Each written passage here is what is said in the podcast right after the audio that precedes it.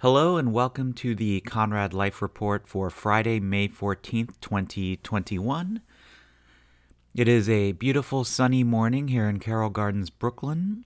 Um, and, well, this is uh, the day after the CDC did their mask, amended their mask wearing guidelines, which feels great and also kind of feels weird, and I don't really know uh, it it doesn't seem to um, seems like there's a lot of loose threads. So anyway, I guess I can only speak to what I what I'm going to personally be dealing with, which is um, you know, there's still an unvaccinated member of our family, which is Oliver, and he is definitely going to wear masks indoors and um, at school, and I have to say that I'm hoping that New York City schools will maintain a mask mandate. excuse me. Um, next school year too, because um, uh, you don't know which staff members are unvaccinated, and there definitely probably are. And I'm only gonna. Well, I'm gonna. I know that as of a couple of months ago, there were staff members that didn't want to get vaccinated at his school, and I just um, why would why would you have an unvaccinated maskless person around another unvaccinated maskless person? So um, I'm guessing and hoping that schools will like maintain mask wearing mandates. Either way, he will definitely be wearing a mask. Um, and then my youngest niece upstairs, she is going to be unvaccinated still, but my older niece fits into this 12 to 15 age range of getting vaccinated.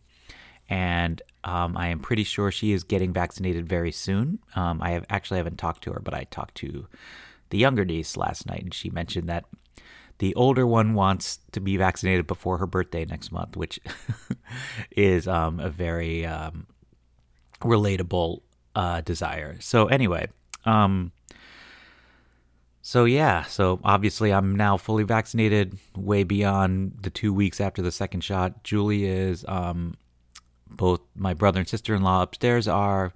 The older niece will soon be vaccinated or begin her series, or I guess one if it's Johnson and Johnson, and um, yeah, Oliver and my younger niece Sophie will remain unvaccinated. My mom in Cincinnati is obviously vaccinated. Um, so is my sister and her husband. The older nephew there is going to qualify for this new child date range. So, and then there's my younger nephew, which is similar to my nieces here, but my younger nephew will not yet. But um, they have been very careful. Uh, my sister and and family in Cincinnati, they've been fully remote all year. They, I don't think they do too much. Um, they're way more locked down. Uh, but anyway, so yeah, it's you know last I will say that yesterday in the neighborhood, um, people really started going. There was a lot more maskless wearing, and that started earlier this week too, when it feel, felt like rumblings of this were coming. And I can't remember if there was some sort of official or almost official thing about outdoor mask wearing earlier in the week. It's also it's all just a jumbled timeline now, but um, definitely in this neighborhood, more and more people are going unmasked outside, which I think is fine because even when the streets are quote unquote crowded, they're not that crowded. Um, they're not like football stadium crowded. Um, it's just people walking down the street or hanging out outside a restaurant.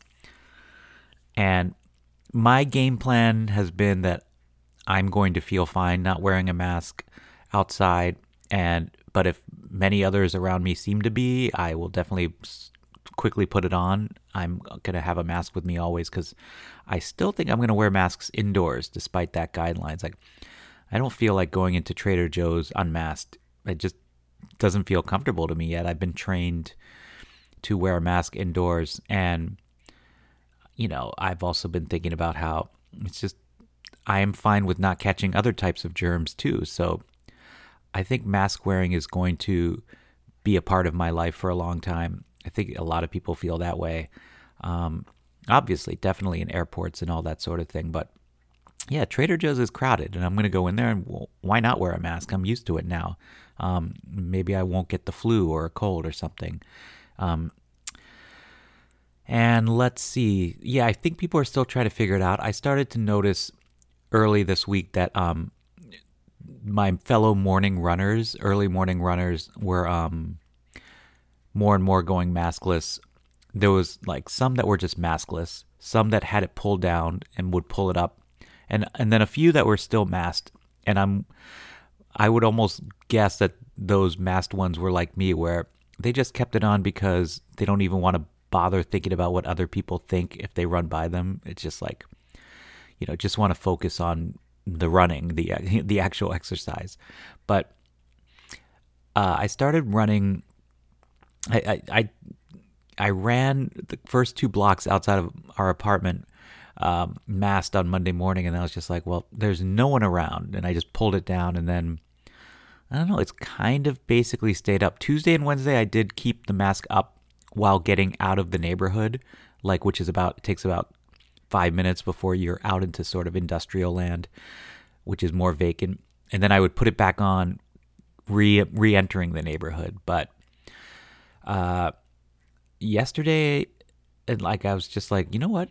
And just go unmasked, um, because you can still kind of run around people and run into the street for a minute, and and I think it's fine. It just seems like you know outdoors is obviously totally fine, and I still have the mask ready to go if necessary. But um, yeah, so after 14 months, I'm back to running maskless, which I had done previously only in Saugerties on a country road, um, and then in Cincinnati last summer, uh, in our neighborhood where there's no one no one walking by. It's a very remote suburban subdivision, so feels kind of good um, to run.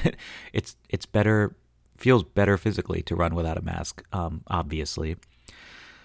Um, but yeah, I I worry about what's going to happen with how businesses and and public offices are going to deal with this new CDC guideline, which seem to just wash their hands of like giving more details, and it's just become going to become a mess. Um, yeah, I'm just worried about Im- immunocompromised people and kids, uh, people that just cannot get the vaccine. Um, I am less concerned about people that choose to not get vaccinated, but um, that's neither here nor there. Um, so we'll see what's happening. But last night, um, after dinner, Oliver scooted up and down the sidewalk, our block, uh, a million times, as he does sometimes. And I told him he could not wear his mask, but and for the first like 20 minutes, he wanted to wear it. It just felt weird. He didn't, he couldn't comprehend not wearing it. And then um, at one point, he switched to his bicycle that he's learning how to ride, and in in the process of doing that switch, the switcheroo he calls it, we just kind of I noticed that he had pulled his mask down and just was keeping it down. I was like, ah, okay. So um so yeah, it must be confusing for him and other kids. It's just like we're constantly slowly, you know, tweaking the rules. But I explained to him, you know, we got the mommy and daddy got the vaccine, you know, the medicine, blah blah blah, and and outdoors. Uh, doctors and scientists have sort of like learned that it's very safe outdoors and you know you don't have to wear the mask outdoors but anyway all very confusing but this um like to give the general sense like i've also noticed that walking in the morning like to school and work and whatever more people are masked than in the afternoon and i think that's because people are going someplace and they just put it on and it, everything feels more official in the morning um, and if you're walking to a walking a child to school, when you get to school, you kind of even though you don't go in, it just kind of feels like you know you should wear the mask. And we've always been told you have to wear a mask to even come and approach the building. Um. So yeah, I've noticed like I was I went masked on the walk to school, but also just pulled it off when there was like an empty entire block ahead of me. Um, Oliver just kept the mask on, of course. Uh, but yeah, I've noticed more masked people in the morning, and then you know the after work strolling on Court Street is just very half masked and half not masked, and it's obviously fine to be unmasked outdoors. I think. Um, but inside, I am still going to be masked. Um, we ate indoors yesterday. We had a quick slice at Layla Jones. Uh, we thought we were going to be able to sit outside, but the backyard is not open, apparently, we discovered. And the uh, sidewalk tables were directly in the hot sun. So we sat inside because we were the only people in tiny little Layla Jones, and, and the door's wide open. Um, but that was kind of weird and odd to be back inside that place um, for longer than a minute of picking up slices. But we didn't stay too long, but we were the only people in there. But that was a flash of quote unquote normalcy. Um, and speaking of like indoor dining, I've been thinking about it in the sense that the new restaurant on our corner finally opened. Um, so if you know the corner of Court and Sackett, um, there is this huge restaurant space. And for many years, it was a place called Buschenschank, which was kind of a German themed restaurant and beer hall. Um, I loved it up until four o'clock, and then it got too loud. And the room itself is kind of noisy. It, it, the sound just reverberates in this big, large room. But it had been vacant for about three years, and um, this turns out this now been taken over, and they they opened this restaurant Social Sociale from Brooklyn Heights, from Henry Street, moved down, and they opened um, like a week ago, and it seems pretty cool. It's like high end, kind of pricey Italian food, uh, but they have a huge scene. They have like they have outdoor seating, um, and they also have indoor seating, and the indoor seating seems fine to me because um, if you know this corner, this space, it's like all windows. Like it's one of those thing, one of those situations where you can like like the whole storefront is kind of like wide open from the waist up, so to speak, from window level up. So it's essentially outdoor, even when you're sitting indoor. Um, but uh, yeah, we'll see. So I mean, I would I would let myself go in there. I and I think I would let Oliver go in there too because it's basically an outdoor indoor situation. But anyway, it's very popular right now because people are checking it out, and it has a very pleasant scene to it um, dining experience. It looks like so. Uh, we went and tried to eat there at 5:30 on Wednesday, and yeah, they had no tables. They had some tables, but I don't know if they were reserved or something. But anyway, maybe we'll try this weekend. But definitely feels like everything is coming back to life. Um, I noticed that on Court Street in First Place, uh, where there has there was a restaurant that's been space that's been vacant for two years. It was the old Madcap Cafe. Um, the rumor like two years ago was that the guy from Lucali had rented it out, and Lucali was going to have a slice place to go with their pizza restaurant on Henry Street. Um, and then obviously the pandemic hit, nothing happened, and I noticed two days, two evenings ago when I was walking down Court Street, I saw they had started building outdoor seating out onto the street in front of this place, um, which is a sign that obviously something's happening. And I saw Mark Iacono, I think his name is, the famous Lucali owner and chef, who's always wearing a white t shirt and blue jeans, and he was standing outside talking to someone. So I think that's a sign that this um, long anticipated Lucali slice joint is coming to the neighborhood, probably within a couple of weeks. Um, we'll see. So um, yeah, that's the neighborhood mask and life report, I guess. Um, and running unmasked, it's uh, it's it's nice. Oh, and speaking of running, last Saturday I went on my longest run ever, eight point um, two miles, beating out by 0.1 mile my longest run from like two months ago. But this time I ran up to the Williamsburg Bridge, basically up to Tillery Street, over to like Flushing Avenue, past, past the Navy Yard and Wegmans and all that, into Williamsburg, Bedford Avenue, past through the Orthodox neighborhood, and then the pedestrian entrance to the Williamsburg Bridge is on Bedford Avenue. And um, that bridge is great to run across or bike. It's got a huge pedestrian and bicycle path. I had no idea. Um, so, yeah, no wonder all the Williamsburgers run across it. It's great. Um, way more room than the Brooklyn Bridge, uh, which is, as we know, getting a new pedestrian path um, or new bike path and pedestrian path, blah blah blah, later this year. But um, anyway, and then we ran through the Lower East Side to the Manhattan Bridge and came back, and it was 8.2 miles, and it was awesome. Felt great. Um, most of that was unmasked because I was not near anyone most of the time, but this was a week ago, so I was still in the um, pull the mask up when I saw someone come into view. Um, yeah. And speaking of unmasked hanging out, um, a week ago I saw my old friend and colleague Jeremy, uh, who used to work at the Post and now works at Freshly um, because he loves the intersection of data and uh, prepared meal kits. Um, he was in the neighborhood going to Warby Parker and he said, Care to meet for a beer? And I was like, Sure. And I met him in front of Bar Great Harry and we were both standing there like, okay, well, we'll get sit, sit outside, but let's go inside for a beer to order the beer. And Bar Great Harry also is one of those places where, you know, when the French doors are open, it's basically all outdoor, even the indoor. Um, so we go in, and there's um, my pal Arion, lo- normal Friday bartender, and he just says, "Gentlemen, take take a seat." And he sort of gestures his hand, his arm, at two seats at the bar. And Jeremy and I looked at each other. We're like, "Well, let's do it." And that was the first time I've sat at the bar um, in 14 months. So that felt pretty good and we got a hazy IPA, and of course, if you know Bar Great Harry's tap system, their number four tap out of 20 is generally a rotating hazy IPA, and that was the two roads. So we got two number fours and um, sat at the bar, and it was pretty amazing um, and surreal and crazy. Everything feels surreal. All the concert announcements coming.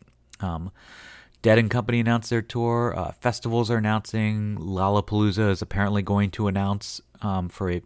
This is all full capacity. Although I think the Dead and Company tour they're going to require proof of vaccine or a negative test, and I don't know how many of these festivals or shows are doing that.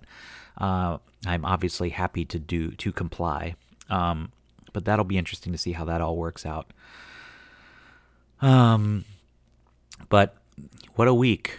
Um, what a week. Uh, and I, I, this is all like academic, but I wonder what would happen if we were reaching this stage of vaccination, et, et, et cetera, going into a winter where there would not be ease of outdoor hanging. But thankfully, we don't have to deal with that. Um, anyway, at least in this hemisphere. Uh, let's see. I'm looking at my notes. That's all kind of it. What else? Quickly, quick, quick personal notes from the past couple of weeks we got a new TV because the old one finally, the screen started to finally go.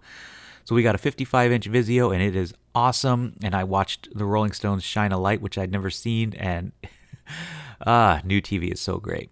Um, slightly larger. I can't imagine ever getting a new TV that's the same size, you know. Um, so we went from a 42 inch to a 50 inch. And whenever we get a new TV, which I don't know, five years or more, we'll, we'll bump up in size. Um, because you can't go back and you can't stand still. Um, if the thunder don't get you, then the lightning will. Oh, let's see. And oh yeah, Oliver and I went for another trip to the Red Caboose a couple of weeks ago. We bought some track, uh, like six pieces of nine inch track HO scale, um, and he's looking forward to our Cincinnati trip in June, um, where he will pick up more model trains from my childhood collection.